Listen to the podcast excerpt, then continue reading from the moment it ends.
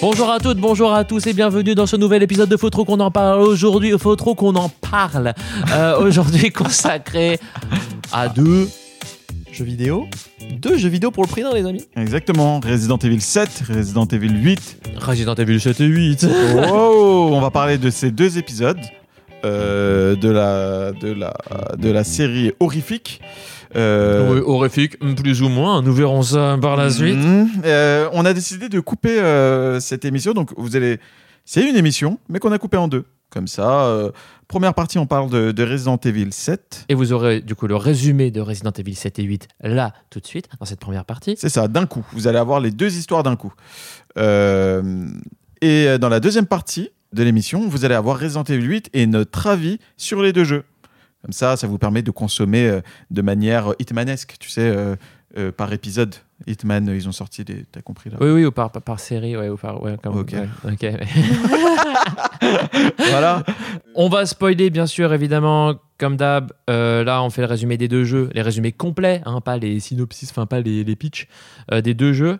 Et bah... N'hésitez pas à follow nos pages Facebook, Insta et Twitter. Et n'hésitez pas non plus... à noter l'émission sur votre application de podcast préférée.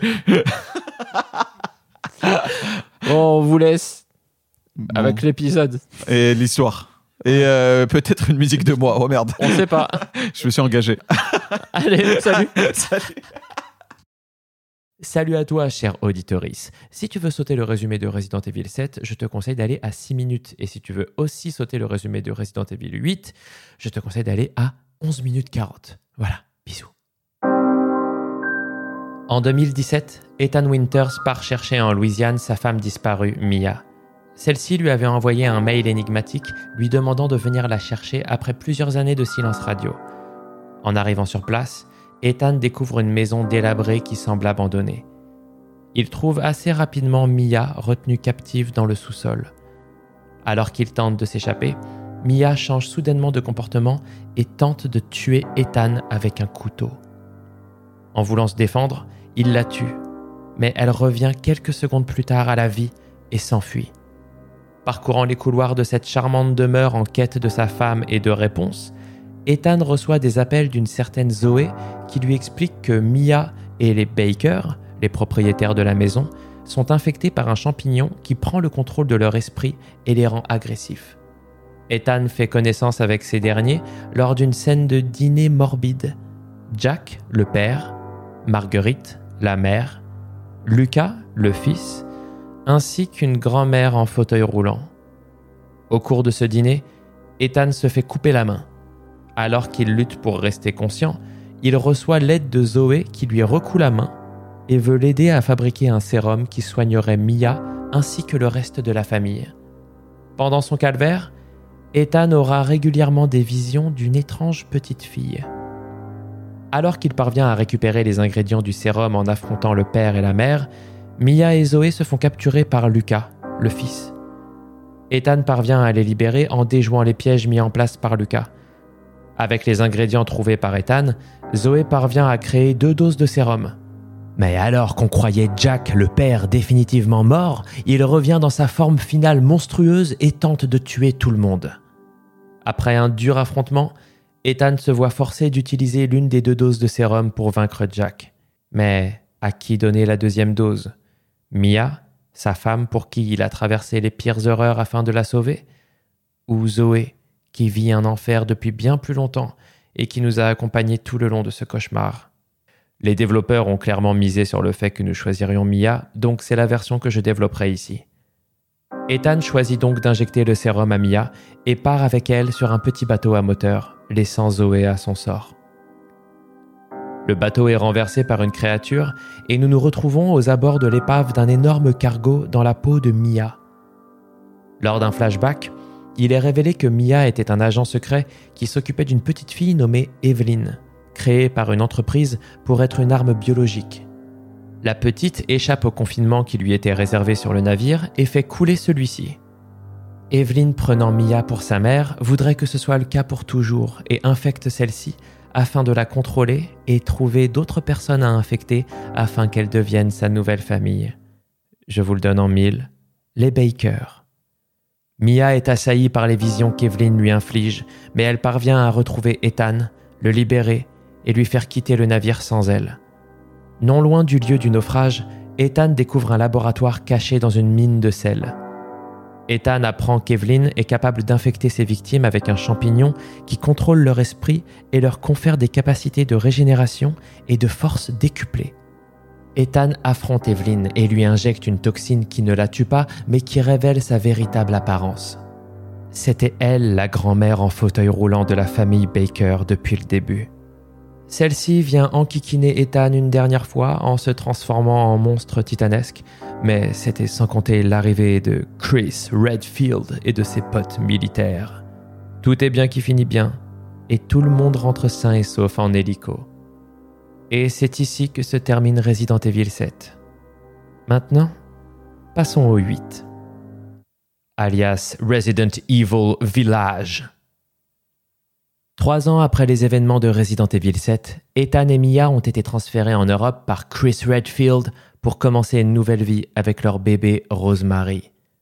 Une nuit, alors que Mia et Ethan s'apprêtaient à déguster une très bonne ciorba de légumes, Chris et son équipe Hound Wolf font une descente dans la maison, assassinent Mia et enlèvent Ethan et Rosemary. Ethan se réveille à côté du camion accidenté dans lequel il se trouvait et découvre un village en proie à des créatures ressemblant à des loups-garous connus sous le nom de licans. Ethan ne parvient pas à sauver les villageois restants. Il se fait capturer et amener devant la prêtresse du village, Mère Miranda, et ses seigneurs, Alcina Dimitrescu, la grande vampire, Donna Beneviento, la femme avec sa poupée, Salvatore Moreau, le gros poisson là, et Carl Heisenberg. Ethan parvient à s'échapper et s'aventure dans le château de Dimitrescu pour trouver Rosemary, avec le soutien d'un mystérieux marchand local connu sous le nom du Duc. Ethan élimine Dimitrescu et ses filles et trouve un bocal contenant la tête de Rosemary. Yes, énorme. Le duc explique que Miranda a placé les parties du corps de Rosemary dans 4 bocaux différents pour un rite spécial et qu'elle peut être recollée et ressuscitée si Ethan récupère les autres bocaux détenus par les seigneurs restants. En tuant Beneviento et Moreau pour leurs bocaux, Ethan apprend que Hound Wolf est également dans le village. Chris Redfield n'est pas loin. Ethan réussit un test de Heisenberg pour récupérer le 4e bocal et est invité à son usine où celui-ci lui fait une proposition pour vaincre Miranda main dans la main. Ethan refuse et s'échappe une fois qu'il apprend que Heisenberg a l'intention de transformer Rosemary en arme. Ethan retrouve Chris et le confronte à propos de la mort de Mia. Ce dernier lui apprend que la Mia que Chris a tuée était Miranda déguisée. Il lui révèle que Miranda possède le pouvoir de mimétisme et qu'elle tentait d'enlever Rosemary, ce qu'elle a réussi à faire lorsqu'elle a envoyé le camion dans le décor. Chris détruit l'usine de Heisenberg pendant qu'Ethan, se croyant dans Borderlands, utilise un char fait maison pour vaincre Heisenberg. Miranda confronte Ethan et le tue après avoir révélé son intention de s'approprier Rosemary.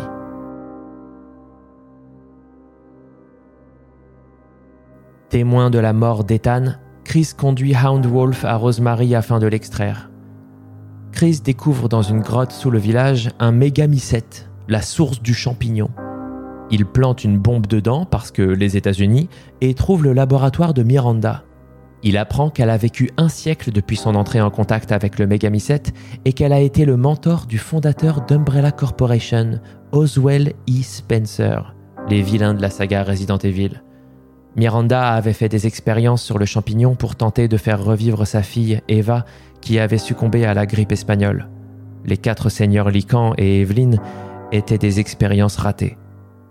Miranda a trouvé un hôte parfait en Rosemary, en raison de ses capacités spéciales héritées de Mia et Ethan.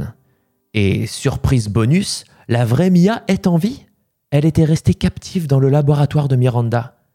Chris la sauve, et celle-ci lui apprend qu'Ethan est toujours en vie grâce à ses pouvoirs. De retour dans la peau d'Ethan, celui-ci ressuscite après avoir rencontré Evelyn dans les limbes. Elle lui révèle qu'il est mort depuis sa première rencontre avec Jack Baker en Louisiane et que c'est son pouvoir de régénération causé par l'infection qui l'a ramené à la vie. Le duc amène Ethan sur le site du rituel où Miranda tente de faire revivre Eva, mais elle ne réussit qu'à faire revivre Rosemary. Miranda, enragée, donne tout pour tuer Ethan, qui finit par la tuer, alors que le méga micette émerge du sol avec sa bombe dedans là. Son corps se détériorant et ses pouvoirs de régénération ayant atteint leurs limites, Ethan se sacrifie pour faire exploser la bombe posée sur le méga micette, tandis que Chris transporte Mia et Rosemary en lieu sûr. Mia est désespérée de la perte d'Ethan. Des années plus tard, Rosemary est maintenant une adolescente et se rend sur la tombe d'Ethan. Une voiture noire s'arrête à l'entrée du cimetière. Un homme en noir sort de la voiture. Rosemary le connaît. Elle s'approche de lui et celui-ci lui dit qu'on a besoin d'elle. Alors qu'elle entre dans la voiture et qu'on les voit s'éloigner, un personnage inconnu s'approche de leur véhicule. Avant que le générique de fin commence à défiler, une dernière phrase s'affiche à l'écran. Ainsi s'achève l'histoire du père.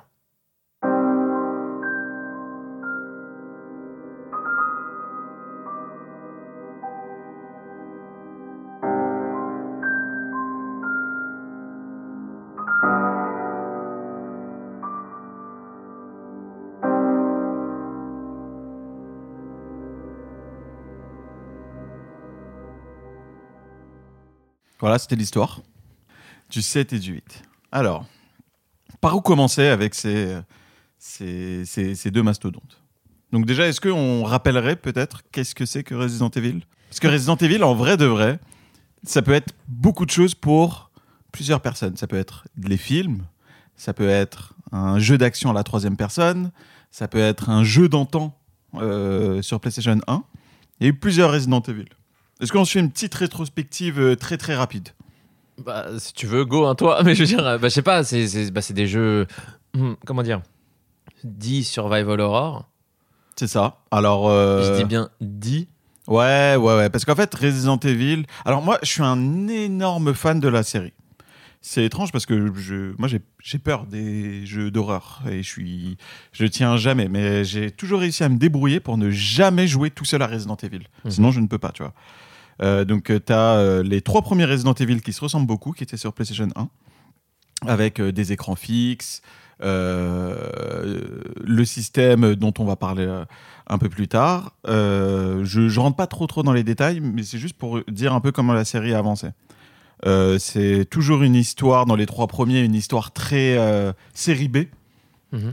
Chose dont on se rendait pas trop compte à l'époque, mais revoyez la cinématique de Resident Evil 1, vous allez mourir de malaise. C'est en comment on appelle ça, en FMV. Filmé avec des vrais acteurs. C'est ça et un peu numérisé après. Voilà, c'est ça. Et avec des scénarios mais alambiqués qui veulent rien dire et tout ça, mais pour l'époque c'était cool quoi. Ensuite vint le 4, qui fut une révolution. Parce que c'était un jeu sur GameCube, exclusif GameCube, à la troisième personne. Ah, c'est vrai qu'au départ, il était exclusif GameCube, j'avais oublié. Et ouais. Sur une console Nintendo, un jeu d'horreur sur console Nintendo, ce qui est rare. Improbable. Moi, c'était la raison pour laquelle je m'étais acheté la GameCube avec Wind Waker. Et, alors même que tu savais que t'aurais peur. Alors que je savais que j'avais peur, mais j'aimais tellement les Resident Evil, je sais pas pourquoi. Il y a un truc qui m'a toujours retiré dedans, tu vois. Et au final... parce qu'en plus, je sais déjà quelque chose qui se sont passés par rapport notamment à Resident Evil 7, ton premier contact avec le jeu. Ah oui. Genre, vraiment, je sais que tu reviens de loin niveau jeu vidéo d'horreur. Donc, Oh putain, ouais. Donc, ouais, de ouf. Donc, on avait Resident Evil 4, et Resident Evil 4, c'est un jeu important. Parce que c'est un jeu qui a sublimé le genre du jeu à la troisième personne. Donc même les gens qui n'étaient pas fans de Resident Evil ou fans de jeux d'horreur, ont forcément connu sur Resident Evil 4, de loin ou de près. Après, sublimé, t'abuses, non? Parce que franchement, je te jure que non. On parle de deux jeux généralement là, dans les jeux à la troisième personne. On parle de Gears of War, qui a inventé le shoot and cover. Ouais. Et on a parlé surtout de Resident Evil. Ouais, mais Resident Evil 4, je me rappelle plus parce que moi, j'y ai pas ou très peu joué. Mais en gros, est-ce que tu pouvais bouger quand tu visais ou pas? Ah bah, bien sûr. Ah, ok. Bien sûr, t'avais même le laser, c'était ultra précis. Et justement, tu pouvais vraiment bouger dans les premières versions? Ah, mais bien sûr. Ok. Ah oui, bien sûr. Et d'accord, vraiment, c'est juste que t'étais plus lent, mais tu pouvais bouger quoi quand tu visais. Oui, voilà, ouais, voilà, c'est ça, ouais. Bah, t'es caméra à l'épaule, ouais. Et t'avais ton arsenal avec tes mitraillettes, tes machins et tout ça. Non, mais en gros, j'étais repris sur le terme sublimé parce que pour moi, justement, j'avais Gears of War en tête et pour moi, c'était plus lui qui était devenu après le modèle de cover shooter. Où, ouais, de cover shooter, voilà, c'est ça. Mais en fait, Resident Evil 4, c'était un peu, tu sais, la pierre angulaire des TPS, third person shooter.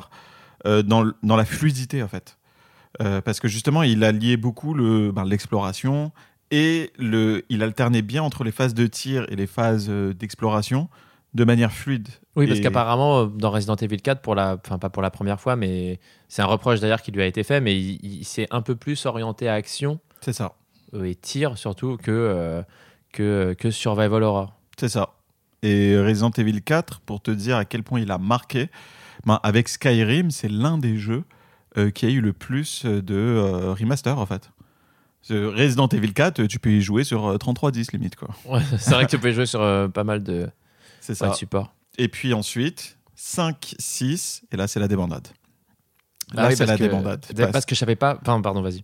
Et donc moi, je vais être honnête, le 6 je l'ai pas fait à cause du 5. C'est le seul Resident Evil que j'ai pas fait. Je l'ai commencé. J'y ai joué 1 heure et puis ça a été non. Hein. Déjà le 5, donc c'est un peu une déclinaison du 4, mais encore plus action. Ouais, et j'allais dire, et encore plus raciste. Oui, c'est vrai qu'il y a eu une polémique parce que ça se passe en Afrique et les zombies. C'était des Africains. Voilà, enfin bon. Moi, je trouve que il y avait une polémique qui était plus importante à l'époque, c'était qu'il l'avait annoncé à l'E3, Resident Evil 5, avec des features incroyables. Quand je vais te dire ça, tu vas dire, mais non, enfin... Ils ont annoncé qu'il fallait prendre en compte la chaleur, parce que plus tu restais exposé au soleil dans les scènes où tu étais à l'extérieur, et plus tu étais... propice à choper une insolation. Et okay. T'as vu, on serait troublé. Oh après, c'est comme pour Far Cry 2, quoi. Et les gens, ils ont détesté Far Cry 2, alors que moi, c'est un de ceux auxquels j'ai plus joué. D'ailleurs, Far Cry 2, mais... Oui, c'est vrai, les promesses non tenues, quoi. Ouais. Et au final, il y a un jeu différent qui est sorti. Bon, les gens s'en rappellent pas trop de ce truc-là, mais les gens ont surtout été déçus parce que le jeu était moins bien. Mais par contre... ce qui était cool, c'est que tu pouvais le faire en coop. Et c'est le truc qui a rattrapé un peu ce jeu-là. C'était le truc un peu fun. Mais du coup, c'est devenu un peu n'importe quoi à partir de ce moment-là. Et le 6. Et d'ailleurs, ce qu'on a oublié de dire, pardon, mais c'est que, et c'est ça que je voulais dire tout à l'heure, c'est qu'ils marchent par trilogie, apparemment, les Resident Evil, et je savais pas. Ouais. Mais justement, le 1, 2, 3, ils avaient ce côté caméra fixe et tout. 4, 5, 6, c'était troisième personne, un TPS, third person shooter, et du coup, un peu plus orienté action. Exact. Et là, c'est ça, on va passer sur le 6, ouais. Parce que le 6, c'est vraiment, pour moi, c'est un accident industriel. Ouais, la continuité du 5. C'est ça, voilà. Dans les mauvais côtés. Et puis en plus, honnêtement, je le connais pas tant que ça. Il m'a tellement pas donné envie que je l'ai pas fait. Avant de parler du 7, il faut qu'on parle de quelque chose d'important. C'est de P.T.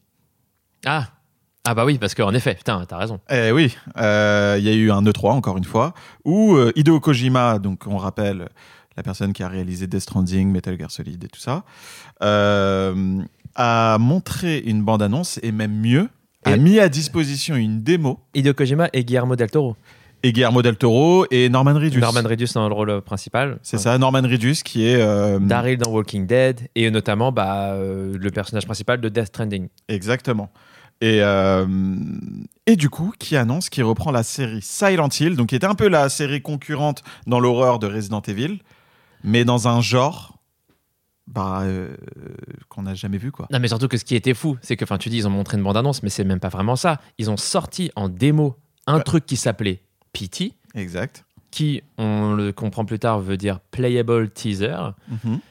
Et c'est que à la fin de cette démo qu'on découvre les noms les mots Silent Hill s'écrire et avec un S qui se rajoute à Hill, donc le jeu allait s'appeler Silent Hills. C'est ça. Et qu'on découvre aussi que c'est Norman Reedus qui est le héros principal. Qui était le personnage qu'on incarnait en vue subjective, parce que c'est en vue subjective, on savait pas que c'était Norman Reedus. C'est ça. Et surtout, c'est une bombe. C'est un FPS.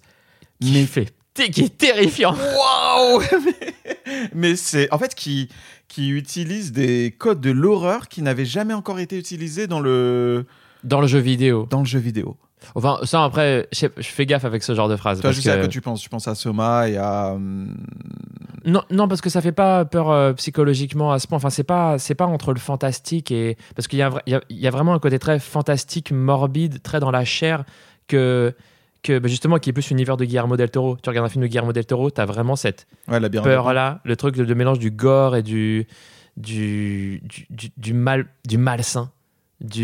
Alors ouais, mais par contre moi ça m'a angoissé. Hein. Ah aujourd'hui j'en fais des cauchemars encore. Hein. Ah non mais oui. Ce couloir, parce qu'en fait c'est un couloir qu'on traverse de manière incessante. On ouvre la porte, on revient au début de ce couloir et il faut comprendre. Et au fur et à mesure, on s'engouffre dans une atmosphère. Enfin bon bref, on va pas vous faire en détail cette démo de P.T. Malheureusement. Ah oui, j'allais y venir. Vous ne pouvez pas y jouer déjà à cette démo. Puisqu'elle a été retirée du store suite à des en fait ils se sont pas, si j'ai bien compris il y a eu des désaccords entre Kojima, Guillermo del Toro et donc la société Konami. Je crois. Et donc en fait, ce qui s'est passé, c'est que la démo a dû être retirée. Et maintenant, il y a des PlayStation 3 et 4 qui se revendent à prix d'or. Parce qu'elles ont à l'intérieur la démo, enfin le P.T. quoi. Exactement. Et bon, bien sûr, vous pourrez regarder, si vous connaissiez pas, vous pouvez aller voir des let's play sur YouTube. Ouais, franchement, moi je vous encourage à le faire parce que c'est vraiment incroyable. Voilà. Alors, ça a peut-être mal vieilli parce qu'en fait... Ça a pas mal vieilli, je l'ai revu récemment. C'est vrai ? Ça a pas mal vieilli du tout. Genre les graphismes sont somptueux, c'est... Trop bien. Et vraiment, ça fait trop peur. Et d'ailleurs, le jeu qui s'en rapproche, je spoil directement ça parce que bon, on aurait pu en parler plus tard. Mais le dernier jeu qui m'a vraiment terrifié, et j'ai regardé quelqu'un y jouer. Laisse-moi, je devine, je trouve tout de suite. On en a parlé. Ah ouais ? Ben oui, parce que je te l'ai conseillé après avoir joué à Resident Evil. Ah oui, donc Soma. Non, c'est Visage. Ah d'accord, c'est que je pensais que t'allais me dire Outlast. Horrible, c'est horrible. Visage, c'est horrible. Genre vraiment, c'est un jeu d'horreur à la première personne qui, genre vraiment, je me suis dit, bah non, je ne veux pas vivre ça. Oui, c'est vrai, tu en avais parlé, ouais. Et vraiment qui mélange et jumpscare et ambiance très malsaine, mais vraiment des trucs glauques. Ouais, mais à son paroxysme. Hein, vraiment. Ah ouais, c'est grave. J'ai juste vu quelques séquences. Ouais. Je crois pas avoir le cœur assez armé pour ça. Mais P.T., c'est un Silent Hills, aurait peut-être ressemblé à ça, mais peut-être pas avec autant de on va dire, de... Comment on dit ? D'aspect un peu putassier dans le gore. Moi j'ai vu des séquences qui m'ont vraiment fait me dire ouais non mais là c'est du gore pour du gore et c'est dégueulasse quoi. Mais je sais à quoi tu penses mais on va épargner ça parce que oui attention on l'a pas dit mais du coup P.T. Silent Hill a été annulé. Oui. Et le jeu n'est jamais sorti et ne sortira jamais malheureusement. Tout le monde espère, mais c'est même pas. Enfin, je sais pas. Moi, je sais plus. C'était. Je crois que dans l'un des rendez-vous jeux, l'un des derniers rendez-vous jeux. Enfin, apparemment, ils en parlent de ce truc de. Ça serait peut-être. Enfin, tout le monde attend un peu une annonce de Silent Hill. On ne sait pas par qui ce serait fait. Bah, c'est ça. Parce que nous, ce qui nous intéressait, c'était Silent Hill par Hideo Kojima. Parce que Silent Hill. Guillermo del Toro. Putain, oui, Guillermo del Toro. Bah, bien sûr. oui, bien sûr. Et parce que si c'est Silent Hill par Konami, bah, on en a rien à foutre, quoi. Enfin, on a vu comment ils détruisent Metal Gear Solid. Enfin bon, ça ne nous intéresse pas quoi. Enfin, toujours est-il que cette démo a un peu chamboulé le monde du jeu vidéo. A chamboulé le monde du jeu vidéo, enfin surtout d'horreur en vrai. Ouais. Mais de la manière dont on les faisait. Alors du coup, on a eu un déferlement de jeux d'horreur à la première personne parce que il y en avait certes dans les jeux indés. Vous savez, ça a été un peu la comment dire. Ce qui a fait monter en flèche des youtubeurs comme PewDiePie, comme Markiplier, comme tout ça, ou je sais pas, peut-être Squeezie aussi. Bref, des gens qui jouaient à des jeux d'horreur indés, souvent pas très bien faits et tout. Ceux-là, ils étaient souvent à la première personne, mais dans les têtes de tout le monde, le survival, c'était quand même plus souvent en troisième personne. C'est vrai. Tout ça. Il y a certes eu des Slender, Slender qui a quand même popularisé. Mais c'était un genre de niche à l'époque. Hein. Ouais, c'était plus niche. P.T., là... En plus, je suis bête, Slender, ça rentre dans les jeux indés, les petits jeux, enfin, je suis bête. Ouais. Mais bref, tout ça pour dire que oui, en effet, comme tu le disais... Bombe dans le monde du jeu vidéo et bombe dans l'univers de Resident Evil, puisque, à ce moment-là, Visage, Resident Evil 7, décide d'être à la première personne. Alors ça peut paraître, pour les gens qui sont un peu éloignés des jeux d'horreur ou même des jeux vidéo tout court, ça peut paraître anecdotique, mais en fait c'est un énorme changement.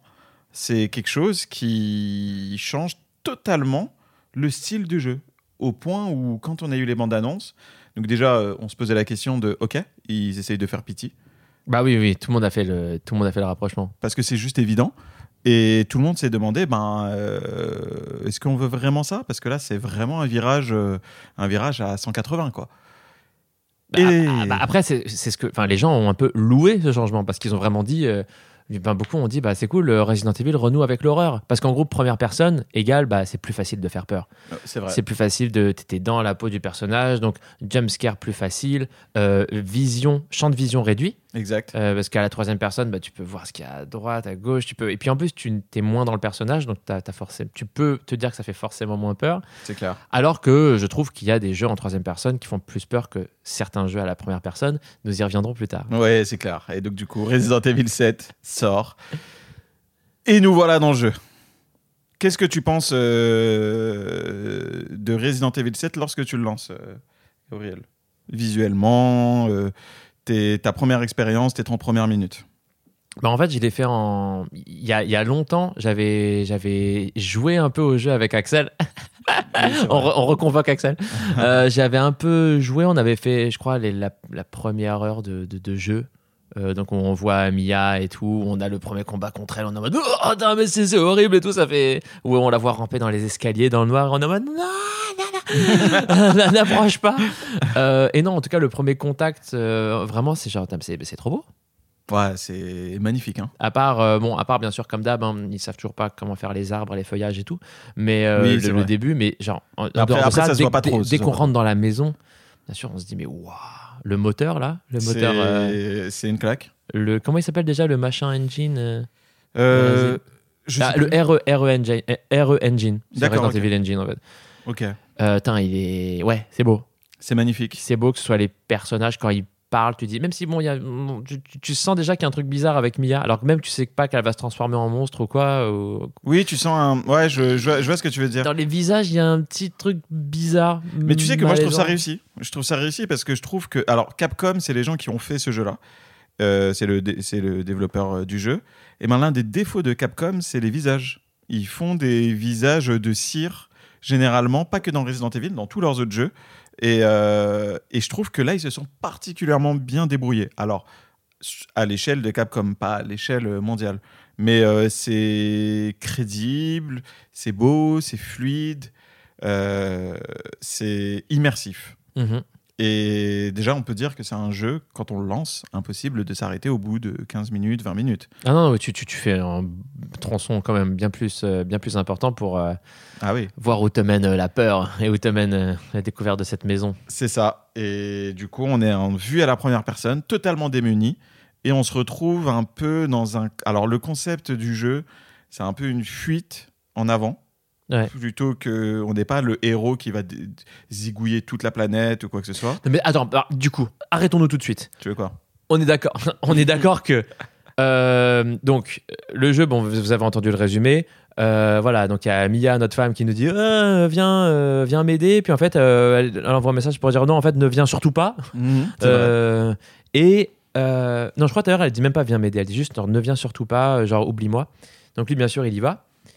Quand tu arrives en Louisiane, oui, qu'il y a des... Genre, tu es sur un chemin, tu vois un type chelou passer d'un buisson à l'autre, oui, tu vois des ornements, des arches avec juste des jambes, des jambonneaux de bêtes tranchées qui font une sorte d'arc comme ça autour de toi. Tu vois que des trucs sanguinolents et tout, tu te dis, ouais, je vais rentrer dans cette maison.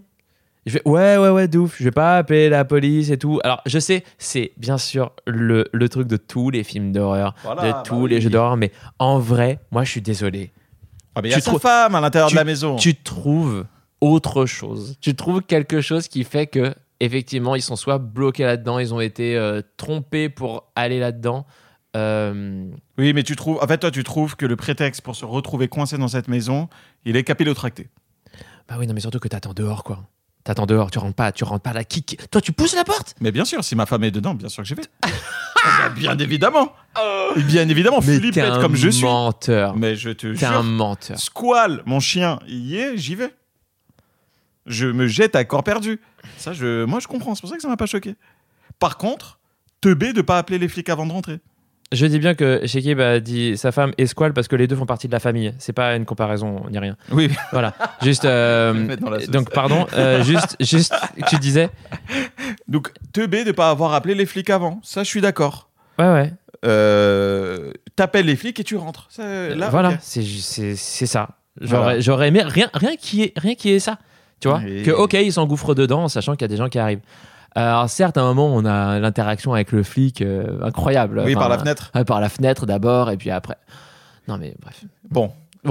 Excuse-moi. Bon, en tout cas, première impression, bien sûr. Oui, voilà, on a envie de rentrer dedans. C'est joli, on est d'accord là-dessus. Et on a peur dès que on ouvre la porte de la maison et qu'elle se referme et qu'on est dans le noir.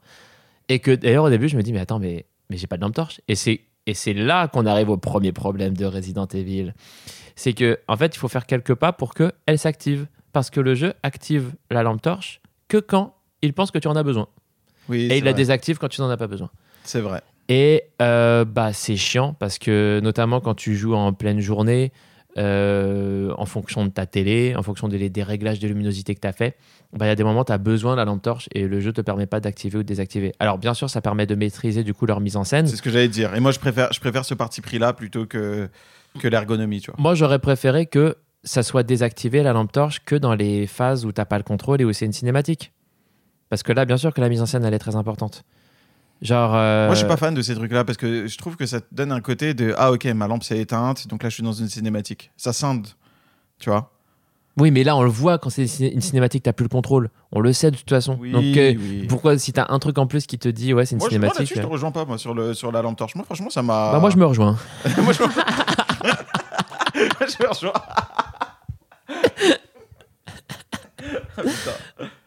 Attends, avant d'aller plus loin, moi je voulais parler de ma première expérience. J'ai hâte que oui. Donc moi du coup ma première expérience sur Resident Evil 7 était cataclysmique parce que je vous ai dit je suis quelqu'un de très très très très très peureux sur les jeux d'horreur et les films d'horreur et j'ai eu la bonne idée d'essayer ce jeu-là en VR. Donc en réalité virtuelle. J'ai un ami qui avait un casque. Et du coup,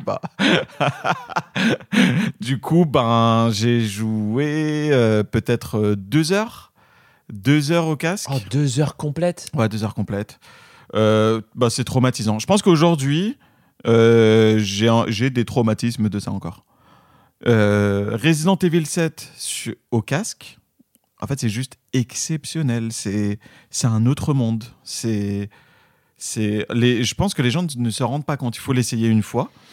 Et c'est ouf d'avoir fait un jeu qui marche si bien sans casque et encore mieux avec le casque. Parce que généralement, si ça marche d'un côté, ça marche moins de l'autre. Là, non. C'est que ça marche bien sans, mais ça marche putain de trop bien avec. Et j'avais pas le cœur accroché, quoi. Et donc, du coup, j'ai arrêté de jouer. Je veux que moi, tu le dis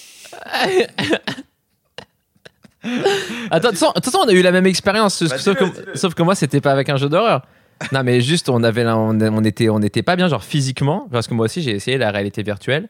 On avait l'impression d'avoir cassé notre cerveau. C'est ça. Et qu'on n'arrivait plus à. Genre, on était là.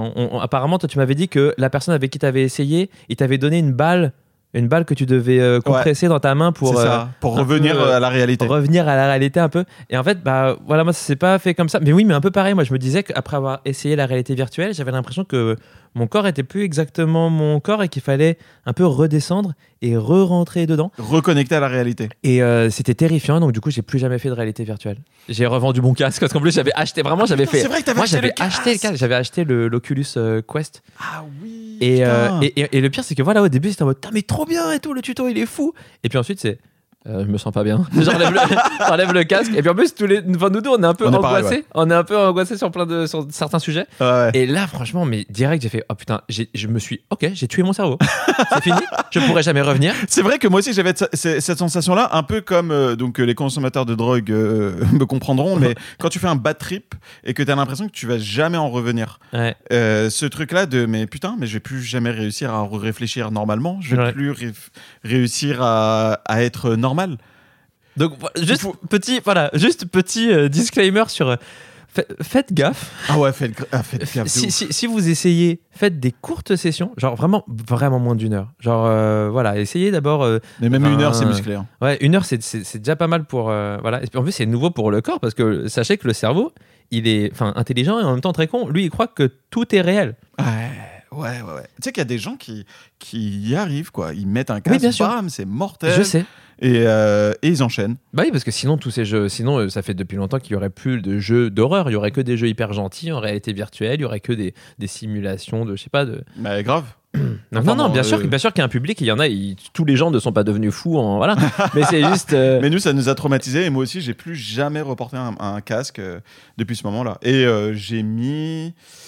un an à rejouer à Resident Evil 7 derrière. Ouais. Et je comprends. Ouais, ça m'a traumatisé. Et donc je m'étais arrêté, je crois, tu sais, au niveau de la scène de la voiture avec. Oh putain, mais ah oui, d'accord, t'étais allé loin. Ouais, le combat contre le père. Ouais, le combat contre le père, exactement. Je m'étais arrêté là et c'était trop. Je m'étais arrêté en plein milieu du combat parce qu'à un moment donné, il monte sur la voiture et t'as l'impression de l'avoir sur le visage. Mm. J'ai crié, j'ai arrêté. Non, mais t'es allé loin, ça veut dire, parce que. Ah, je fouillais pas, je vais pas te mentir. Hein. Okay, tu traçais, en mode... Ah oui, casque, au début, t'es en mode, ouais, c'est joli, mais par contre, quand tu te retrouves à marcher dans une pièce sombre avec des larves autour de toi, je sais pas quoi, tu fouilles pas, juste t'avances de peur. T'es efficace, tu vois. Putain, mais du coup, j'espère vraiment que le jeu, il est adapté à ça, parce que si t'as vraiment beaucoup plus peur en réalité virtuelle, bah, j'espère qu'ils te mettent plus de munitions ou je sais pas quoi, que le jeu est adapté en fonction, parce que sinon... Ah non, le jeu, c'est le même. Hein. Ah voilà, le jeu, c'est... dur de fou, alors. Le jeu, c'est le même. Donc du coup, je l'ai repris un an plus tard. Un an plus tard, pardon. Et donc du coup, j'ai repris mon expérience et comme toi, j'ai trouvé ça très beau, super bien. Et j'étais accompagné de ma fiancée parce que sinon, je ne pouvais pas jouer à ce jeu-là. Ma fiancée d'ailleurs qui disait mais n'importe quoi, t'as peur de ça, je sais pas quoi. 20 secondes après, qui crie sur un jumpscare. Quel bonheur. Quel bonheur de voir quelqu'un avec soi dans l'angoisse. Bah, après, c'est pas la même chose d'avoir peur d'un jumpscare et le reste, parce que tu peux te dire. Je trouve que les ambiances, c'est plus traumatisant que. Oui. Les jumpscares, c'est facile, quoi. Et c'est vrai. Moi, c'est ce qui me saoule dans les jeux d'horreur. Sauf s'ils sont utilisés à bon escient, genre juste une fois de temps en temps. Bien moi, moi, je me rappelle de 1 dans Soma. Je me rappelle de 1. Mmh. Voilà, tu vois, j'en ai 1 de jumpscare. Mais sinon ouais, c'est que de l'ambiance, quoi. Et moi je préfère quand c'est l'ambiance c'est plus pesant. Ouais. L'ambiance ça enfin bon. Donc Resident Evil 7. Comment expliquer ? On est dans une maison. Juste surtout que le combat contre le père, mais t'as ce moment horrible où juste t'as le flic qui se fait couper la tête en deux, là, en mode l'appel. Le combat commence par ça. Et c'est. Moi, je me rappelle que même genre sans réalité virtuelle, je m'étais dit c'est horrible. Ouais, c'est vrai. Genre juste l'appel du père, elle rentre comme dans du beurre dans sa tête, ça fait juste genre poum. Et vraiment, il la plante depuis derrière. Donc pour vous voyez, juste on voit le crâne qui coule, genre qui glisse comme un animé japonais. Voilà, c'est ça, comme un samouraï qui a coupé et qui range son sabre. Et après, t'as la personne qui fait... Bah là, c'est ça, son crâne, il fait juste genre...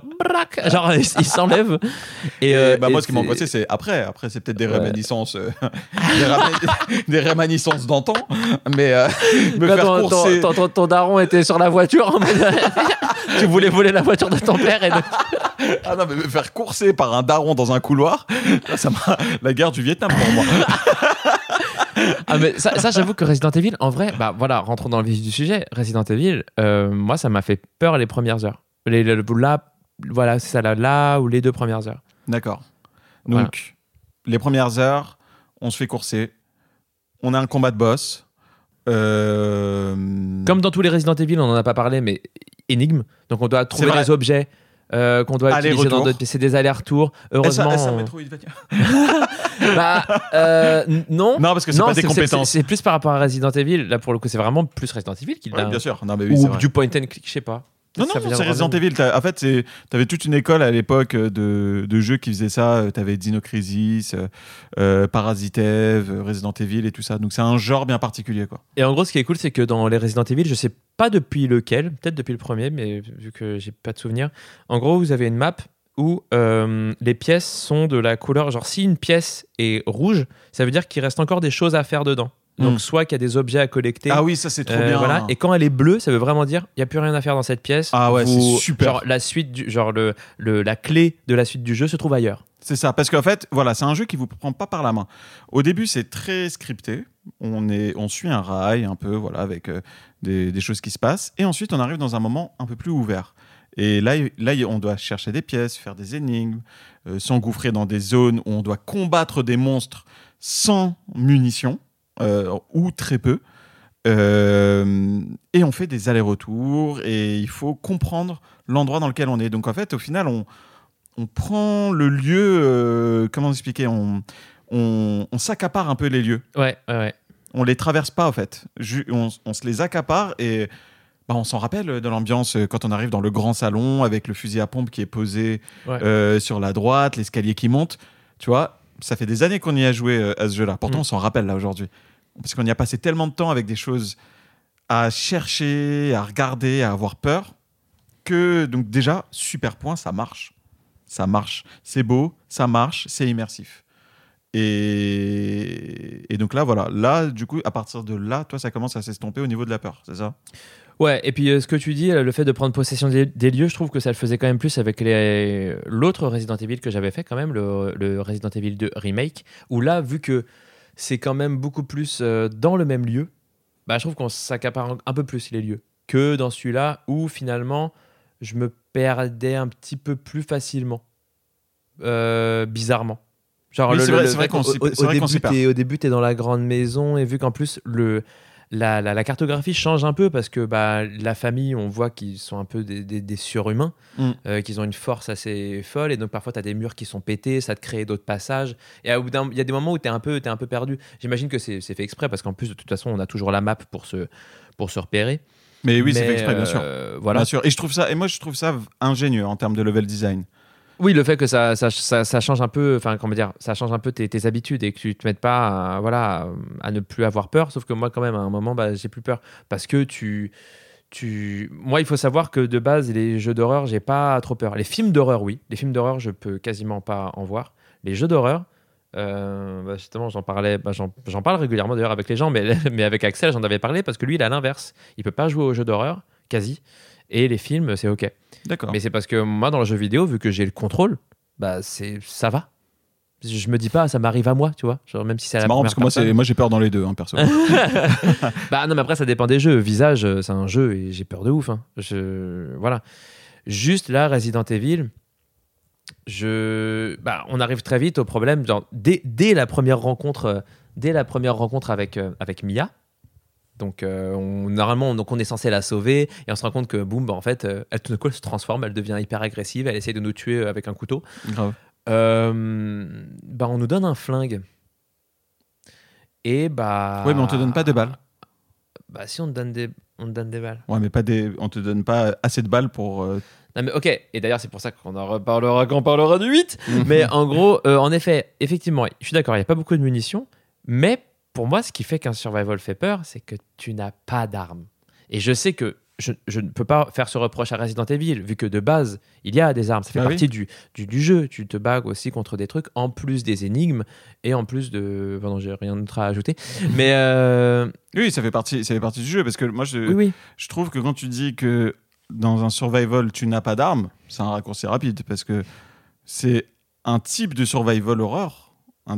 C'est vrai. Tu vois, je suis peut-être élitiste du jeu d'horreur, mais pour moi, pour que ça fasse genre nouvelle génération peur, surtout, parce que c'est surtout les nouveaux. Ouais, les Outlast où t'as que la caméra. Exact. Parce que avant, ça n'existait pas avant des jeux d'horreur où t'avais pas d'armes. Ah bon ? Bah non. Genre c'est en fait un jeu. Ah, je sais plus, non, c'était pas toi qui m'en avais parlé, mais un autre jeu GameCube, Eternal Darkness. Ah, Eternal Darkness, oui. C'est pas un jeu genre basé uniquement sur de l'horreur psychologique et il n'y a pas d'armes, c'est juste tu dois.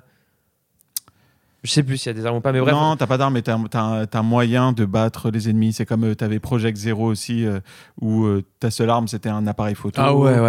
Non, donc quand même, tu vois, même si en effet c'était peut-être pas les plus sur le devant de la scène. Non, c'est pas nouveau. Ouais, mais toi ça te fait plus peur de ne pas avoir d'armes, avoir d'armes. Genre justement, Amnesia, Soma, les jeux où vraiment où tu fuis ou alors tu te caches, c'est de l'infiltration horreur en fait. Mais c'est un genre bien particulier quand même. Enfin, il y a aussi les jeux fuite horreur parce que Outlast c'est plus c'est fuite horreur. Où c'est tu sais moi ça me fait plus peur d'avoir une arme et pas assez de balles. Ça m'a angoissé parce que dans le jeu donc on arrive dans le moment ouvert. Et à un moment donné aussi, on découvre un sous-sol avec plein de trucs, on dirait du pétrole noir. Il y a une matière noire un peu partout. C'est ça. Et là, tu rencontres les premiers ennemis où tu n'as pas assez de balles pour les tuer. Je crois que c'est la première fois que j'ai eu très peur dans le jeu. Ouais. C'est ce moment-là. C'est parce que c'est le moment où tu es en train de marcher dans un couloir et il fait même pas un bruit de fou. Mais tu vois une silhouette juste qui s'approche et c'est les nouveaux. C'est un monstre. C'est vraiment un monstre, une sorte d'énorme machin sur pattes qui fait 2,50 m. C'est ça. Tout noir, fait de cette matière noire et qui juste dit coucou quoi. Il fait il avance vers toi et tu fais ouh. Et dans un endroit très petit. Hein. Ouais, ça veut dire que c'est pas un truc qu'on peut lui mettre de feinte de frappe en Neymar, gauche-droite et tout ça. Non, il arrive d'un. Après oui. Enfin, tu crois que non parce que dans ton souvenir c'est plus petit. En fait. Le jeu, à un moment, tu peux vraiment, un peu comme dans les Dark Souls, hein, tu cours, tu fais roulade, tu fais hop là. C'est ça, mais c'est lorsque tu le masters, le truc. Ouais. C'est, ta première expérience, c'est pas ça. Ta première expérience, c'est que tu t'en croises un, t'es en panique, t'essaies de le tuer, tu mets toutes tes balles. Voilà, tu dépenses beaucoup trop de balles. Et ensuite, tu dis, ouf, tu passes la pièce, tu vois qu'il y en a 4 derrière. Et là, tu te dis, bon, moi, je veux pas visiter cette pièce. Sauf que c'est là-bas qu'il faut aller chercher les choses. Et tu te débrouilles quoi, tu vois. Et ça m'a angoissé, tu vois. C'était flippant le sous-sol le sous-sol des escaliers là, tu vois cette ambiance avec le mur blanc, tu tournes à droite et tout ça, il m'a marqué, tu vois. Très P.T. d'ailleurs, le fait de descendre les escaliers, moi j'ai pensé immédiatement à P.T. C'est vrai. Et ensuite donc on va essayer d'aller un peu plus vite sur la suite parce qu'on a quand même Resident Evil 8 derrière. De toute façon, parlons un peu de tout en même temps parce que moi le gameplay, comment dire, moi j'allais parler du fait que moi ça m'a beaucoup frustré le fait de devoir gérer son inventaire. Moi je découvrais un peu Resident Evil avec celui-là. Okay. Et le fait de, à un moment, t'as un objet clé et tu peux pas le prendre parce que ton inventaire est plein. Et ça, je te jure que moi j'étais mais vous êtes sérieux, je vais vraiment aller. Vous voulez que je me retape juste là, que j'ai même pas peur parce que je sais que lui il va repop là l'ennemi, d'accord, ok, donc j'y vais, je fais mes choix de mais Resident Evil c'est ça, il faut faire le choix entre la sécurité donc d'avoir du soin ou alors les balles et puis aussi un emplacement supplémentaire pour les objets clés. Faites que les objets clés ça compte pas. Resident Evil 8 elle est beaucoup trop loin là-dedans dans la simplification de l'inventaire. Resident Evil 7. Je trouve que franchement, pour les objets clés, je suis entièrement d'accord avec toi. Parce que ça fausse, ça rallonge la durée de vie pour eux. Bien sûr. Et surtout, ça se veut comme un peu hommage ou un peu signature par rapport à la série, alors que ça vient juste entraver l'expérience. Ouais. Donc, non, là-dessus, je te rejoins 2000. On l'a pas dit aussi, mais ça a les mêmes mécanismes pour les points de sauvegarde. Il y a des pièces avec les machines à écrire où on peut sauvegarder. Et en fait, ils ont gardé que l'enveloppe des machines à écrire parce que, en gros, il n'y a plus besoin, comme dans les premiers Resident Evil, de rouleau pour sauvegarder. Oui. Les sauvegardes sont illimitées. Oui. Sauf, je crois, quand tu joues au jeu en mode extrême. C'est ça. Voilà, c'est ça, exactement. Et donc, du coup, on va essayer de faire un peu le tour là, de cette première partie parce qu'en fait le jeu se divise en deux parties. Il y a la première partie maison qui représente à peu près les 3/4 du jeu, je crois. Oui, parce que c'est pour ça que je me disais pourquoi tu parles de deux parties, parce qu'au départ je croyais que tu disais genre deux parties carrément égales alors que non, en effet il y a la maison principale. Je dirais même non, la moitié du jeu quand même. Non, ouais. Ah ouais, je m'auto-contredis. La moitié ? Ah ouais, non, parce que moi, le jeu... parce qu'après, il y a la maison annexe où il y a le fils, où il y a les épreuves... D'abord, il y a la mère qui est dans une autre maison. Oui. Mais voilà, relié par le jardin. Hein. Le jardin, c'est le hub un peu de tout cet univers. Tu as la maison principale des Baker. Tu as la maison de la mère au fond, qui est un peu plus dans les marécages. Oui, c'est la maison qui s'enflamme, là, c'est ça ? Ouais, qui s'enflamme, je sais plus. Oui, non, où il y a les insectes, en tout cas. Oui, où il y a les insectes. Oui, c'est ça, ouais. OK. Qui est au-dessus de l'eau. Moi, tout ça, je considère comme le passage de la maison, moi. Tu vois, ça veut dire que t'as... Ah, pardon, et toi, tu parles de après. Oui. Encore après, genre... De la fin. Oui, de la fin. C'est ça. Attends, oui, j'avais oublié, mec. Oui, pardon. OK, ouais, c'est ça, tu vois, c'est pour ça que je trouve qu'il y a deux parties. Ah non, mais c'est même pas les... À la fin, c'est très peu. C'est tout petit, c'est un épilogue limite. Bah c'est quand même 2 heures. Bon, de toute façon, on va en parler après. Donc qu'est-ce qu'on n'a pas dit sur la maison ? Donc la maison, il y a les combats de boss. Comme tu l'as dit, il y a une sorte de petit hub qui te permet d'atteindre. Comme ça, qu'est-ce qu'on n'a pas dit ? Il y a plein de trucs qu'on n'a pas dit. Je sais, mais justement... OK, bah, je sais pas, la rencontre avec. OK, moi ce qui a fait à mon avis que j'ai eu un peu moins peur dans le set et même au fur et à mesure. C'est que c'est l'aspect justement fantastique de la menace. Le fait que en fait, la famille Baker soit pas juste des tarés. Ils sont des tarés infectés qui sont surhumains, qui, quand tu les tues, en fait, ils peuvent revivre, ils reviennent te buter, ils essayer de te buter. Je suis d'accord. Et d'ailleurs, il y a même un mode, il y a des modeurs qui ont fait ça, et en effet, c'est vraiment terrifiant. Ils ont fait que les Baker gardent toujours leur forme humaine. C'est terrifiant. Ah ouais. Parce que du coup, tu vois juste une personne, notamment la mère, par exemple, ce visage un peu marqué par l'âge et tout ça, qui te soulève et te jette. Mm. Genre, tu sais, cet écart qu'il y a entre ce que tu vois, ce qu'elle a de la force qu'elle est censée avoir, et ce qui se passe, et c'est vraiment beaucoup plus dérangeant que de voir de la matière noire qui sort de leurs yeux ou je sais pas quoi. Je parie que toi, moi, tout ce qui est, dès que ça part dans l'horreur et tout ça, dans le fantastique, pardon. Je décroche un peu au niveau de la peur. Bah ouais, c'est du shooter, ça devient juste du OK, je tire sur du. C'est ça. Sur des blobs, sur des monstres. Ça devient des monstres. Ouais, c'est ça, ça devient des monstres. T'as tout dit, ça devient un shooter un peu. Et rien ne fait plus peur dans le jeu que ces 2 premières heures. Et... Ouais, que le moment où ils sont encore normaux et que tu te dis juste c'est des tarés. C'est ça. Que t'es dans Massacre à la tronçonneuse. Voilà, parce que c'est vraiment un hommage. Il y a un côté ancré dans la réalité au début. Qui est terrifiant. Et effectivement, après, ça, je pense que c'est... Ça dépend le goût de tout et à chacun. Tout est à chacun. Tout un chacun. Et il y en a qui aiment beaucoup le fantastique, d'autres un peu moins, mais ça sort un peu de la peur. Parce que ça devient irrationnel et ça devient... En fait, le problème, c'est que tu as l'impression qu'ils ont des facilités scénaristiques grâce au fantastique. Dire, lui, en fait, il n'est pas mort. Il est là. Déjà. Lui, il va faire ça de cette manière. Il va revenir à ce moment-là parce que, il va se transformer en grand monstre, je sais pas quoi. Et ça devient facile. Non, mais surtout que ce qui est bizarre, c'est que c'est un travers de la fin de films d'horreur, généralement. C'est-à-dire que pendant tout le film, t'as peur, tu te dis, mais qu'est-ce qui se passe ? C'est bizarre. Et à la fin, tu vois que la raison, c'est un truc fantastique, et t'as le dernier quart d'heure qui est un truc d'horreur, c'est vachement gore, et boum, boum. Et souvent, la résolution des films d'horreur est très décevante. Parce que t'as vraiment une montée en angoisse, vraiment des choses où tu te dis, mais qu'est-ce qui se passe ? Tu te poses vraiment la question. Et souvent, la résolution, tu fais, c'était ça. Et c'est juste pour une explosion de violence ou de gore et tout. Et là, c'est ça, mais genre presque dès le début du jeu. Ouais, enfin, pas le début, dès le deuxième tiers. Voilà, dès le deuxième tiers. Et d'ailleurs, je dis que l'aspect fantastique, en effet, me fait beaucoup moins peur. Le combat contre la mer. C'est lequel le combat contre la mer ? M'a quand même fait très peur. C'est quoi déjà le combat contre la mer ? Et d'ailleurs, je vais te dire comment. Attends, j'ai encore sa tête dans ma tête. Mais, c'est à un moment où on va dans l'autre maison. Genre, tu sais, nous, on la découvre dans la maison où il y a les insectes.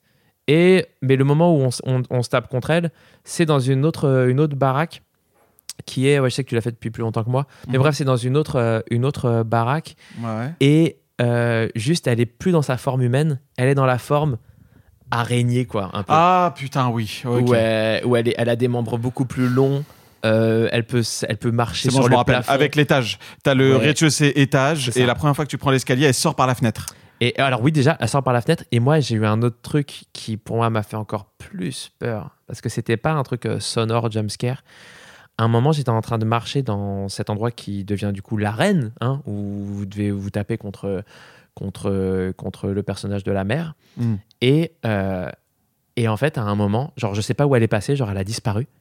C'est une phase de combat où, bref, je lui ai assez tiré dessus, donc elle disparaît. D'accord. Et je marche et je fais attention, je suis très attentif au son. Okay. Le son est très bien fait dans le jeu. Le son est très bien fait. Ah ouais, le son, putain. On y revient juste après. Ouais, ouais. Mais bref, je suis hyper attentif et là, j'entends un. Et en fait, elle était. J'ai juste levé la tête et je voyais juste sa tête dépasser. Juste à l'étage du dessous, vous voyez, un peu comme un voyage de Chihiro-esque, genre sa tête elle était un petit peu genre comme ça à dépasser à l'étage du dessous et elle respirait comme ça et j'étais genre oh, mais cette image là voilà, ça c'est genre le traumatisme et genre ça, j'ai reculé, j'ai fait d'accord, ok, une seconde, je choisis mon arme, une seconde, j'arrive. Alors, je prends le lance-flamme, le lance-grenade, ou alors... Mais voilà, effectivement, cette phase-là... Je dis un truc positif et négatif dans la même phrase. Mais cette séquence-là, je la trouve vraiment super. Et moi, les combats de boss, je les ai trouvés génériques, mais plaisants. C'est ça qui est étrange. C'est vrai. Ça casse pas... Attends, à chaque fois, j'essaie cette expression. Ça ne casse pas une... Quatre pattes à un canard, non. Quatre pattes ? Ouais, je crois que c'est pas qu'une patte. Une patte à un canard, si ? C'est trois pattes. Ah, c'est trois pattes ? Mais tu peux dire quatre si tu veux, hein. Ça fait encore plus. Et pourquoi trois ? Bah parce que ça en a deux. D'accord, ok. Ah, du coup, ça peut pas en casser deux. D'accord, ok. Donc ça ne casse pas trois pattes à un canard ? Ou 56 pattes ? Merci. Casse pas deux pattes à 1000 pattes. Donc c'est très générique, les combats de boss, mais en même temps, t'as des moments. Comme tu l'as dit, là, quand tu me l'as raconté, là, j'ai eu peur encore. Je l'ai pas eu, ce truc-là, mais là, je l'ai eu à travers toi. Ça m'a fait flipper. Mais l'ambiance, les mécanismes, ils ont des phases, les boss. Des phases 1, phase 2, phase 3, où il faut les tuer d'une certaine manière. Et il y a une petite phase énigme où il faut un peu comprendre comment s'en sortir, bien gérer ses munitions et tout ça. Donc, je les ai trouvées très plaisantes. Mais par contre, très génériques. Hein. Ça ne révolutionne rien du tout. Ouais. Après, moi, j'ai mis du temps à comprendre ce qu'il fallait faire dans le combat contre le père, hein, qui est avec sa tronçonneuse et tout. Ouais, c'est un peu obscur. Moi, j'ai réussi par chance, mais je comprends qu'on puisse galérer sur ce truc-là. Genre, je suis mort, bon, pas beaucoup de fois, mais quand même. Et à un moment, j'ai fait... Ah, il y avait une deuxième tronçonneuse. Oui. D'accord. Ah ouais, et puis là où il a pris sa tronçonneuse, on peut aussi prendre une tronçonneuse et faut se battre à la tronçonneuse. Voilà, en fait, il faut dérouler le script comme ils l'entendent. Ouais. Et ça, il faut le deviner. Mais je trouve pas ça très, très dérangeant. C'est pas ouf, mais c'est pas très dérangeant. De toute façon, c'est pas ce Resident Evil dont on va parler où il y a le plus de problèmes, hein, je trouve. Je sais pas. Je sais pas. Ouh. Je sais pas.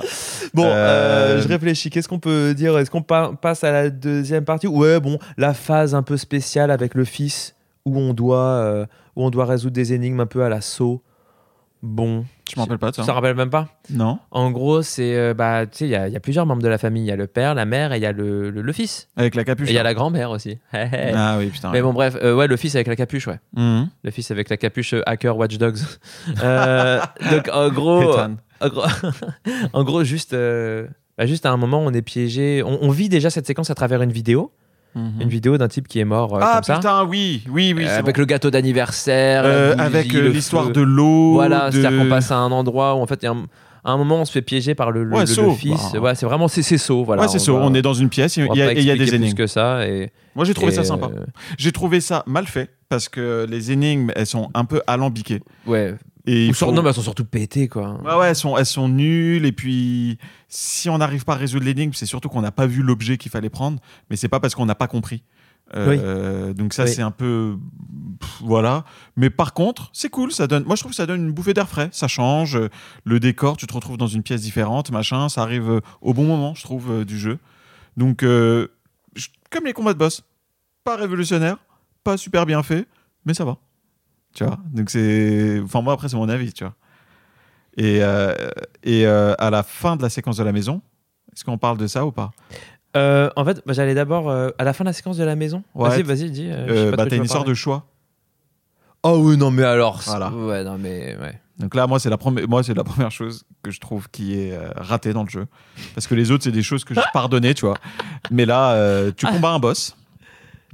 Et tu as le choix. Il y a une histoire de sérum dans tout le jeu, dont on aura parlé dans... dans l'histoire. Voilà, qui sert à soigner les gens de l'agent infectieux qui transforme, en fait, qui rend les gens agressifs et qui les... Enfin bref, on va peut-être en parler plus tard de ça. Mais... C'est ça. Et du coup, on a le choix de le donner.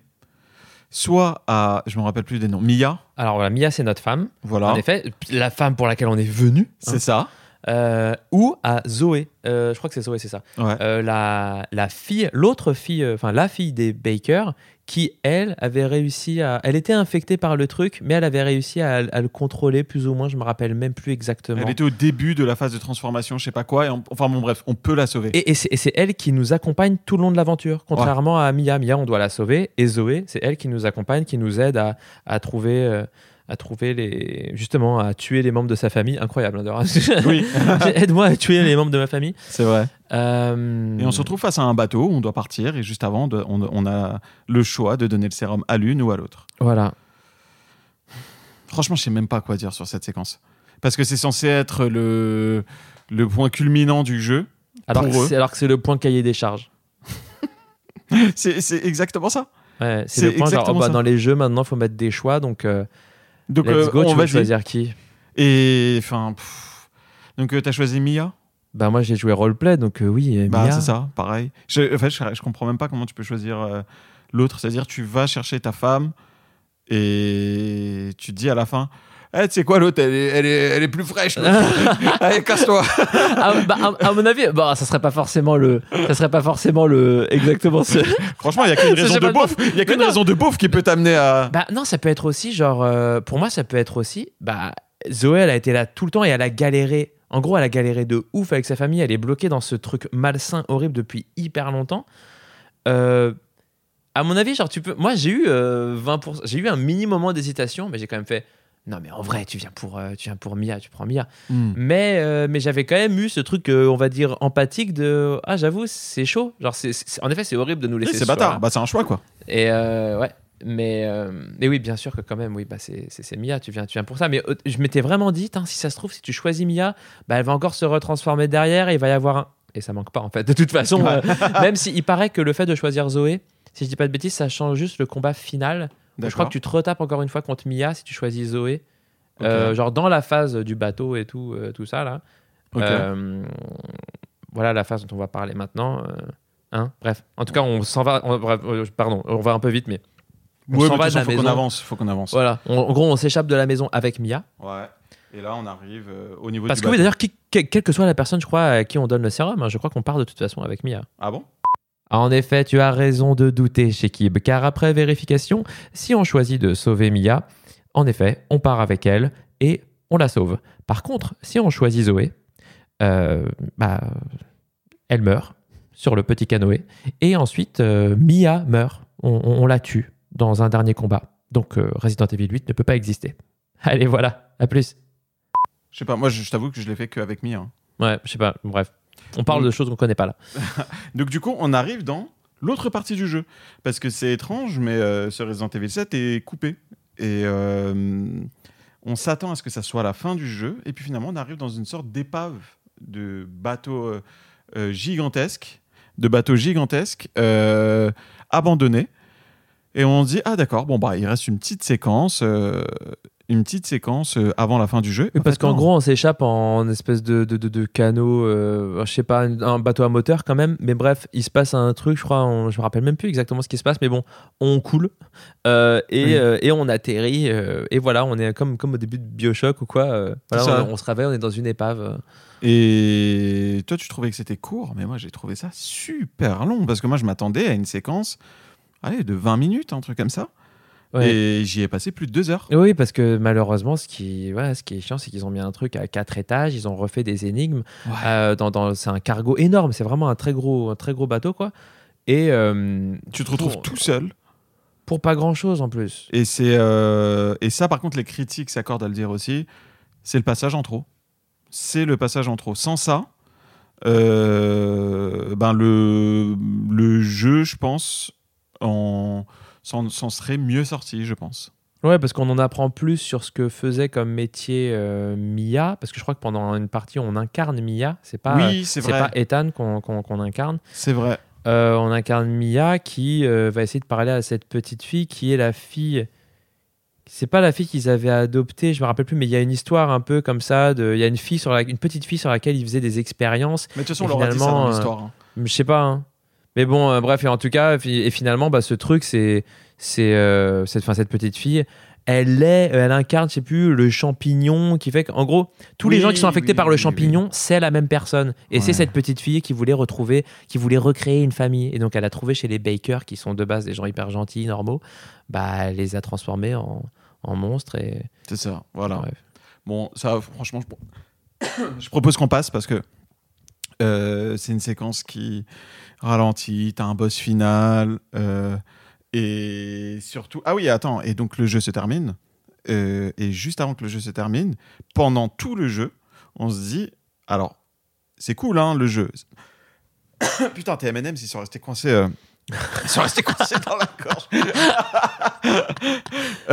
On se dit, bon, le jeu est cool, par contre, c'est quoi le lien avec Resident Evil ? Et là, à la fin, ils nous font le lien avec Resident Evil. Et quand je vous dis qu'ils sont partis le chercher, mais à milieu, enfin, tu comprends pas. C'est qu'à la toute fin, tu combats un boss, tu te retrouves dehors et t'es sauvé en hélicoptère par... putain, j'ai oublié. C'est qui ? Chris.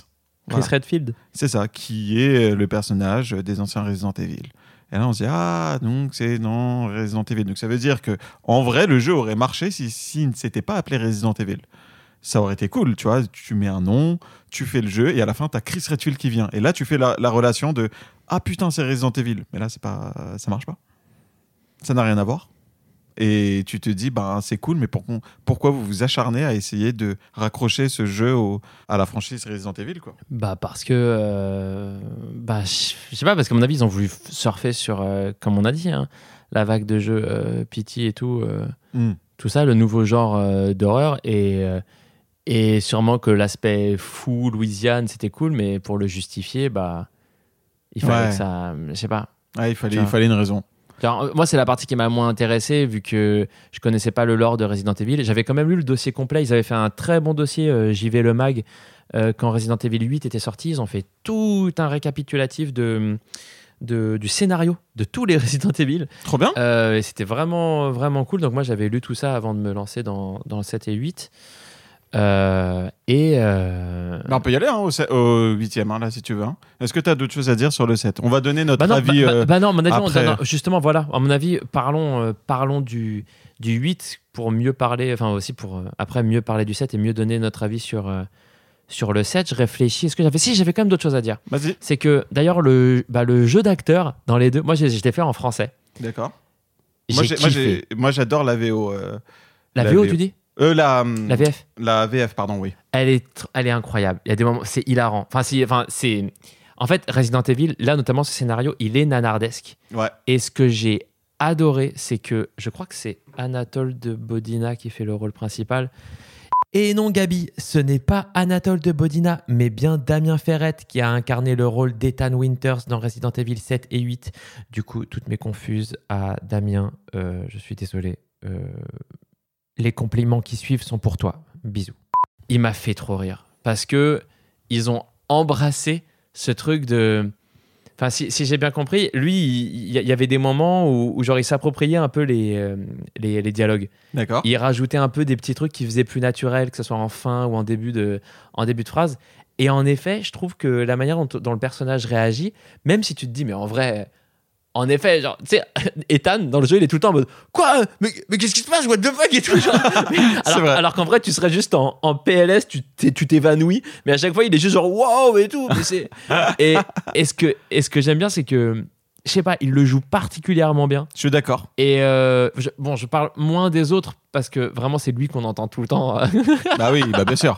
Oui, il n'y a que lui que t'entends. Ouais. Mais putain. Mais t'as grave raison. Tu fais bien d'en parler parce que la VF, elle est vraiment cool. Donc le son. J'ai l'impression qu'il y a un hommage aux nanars d'horreur de l'époque. Oui, mais un hommage fin.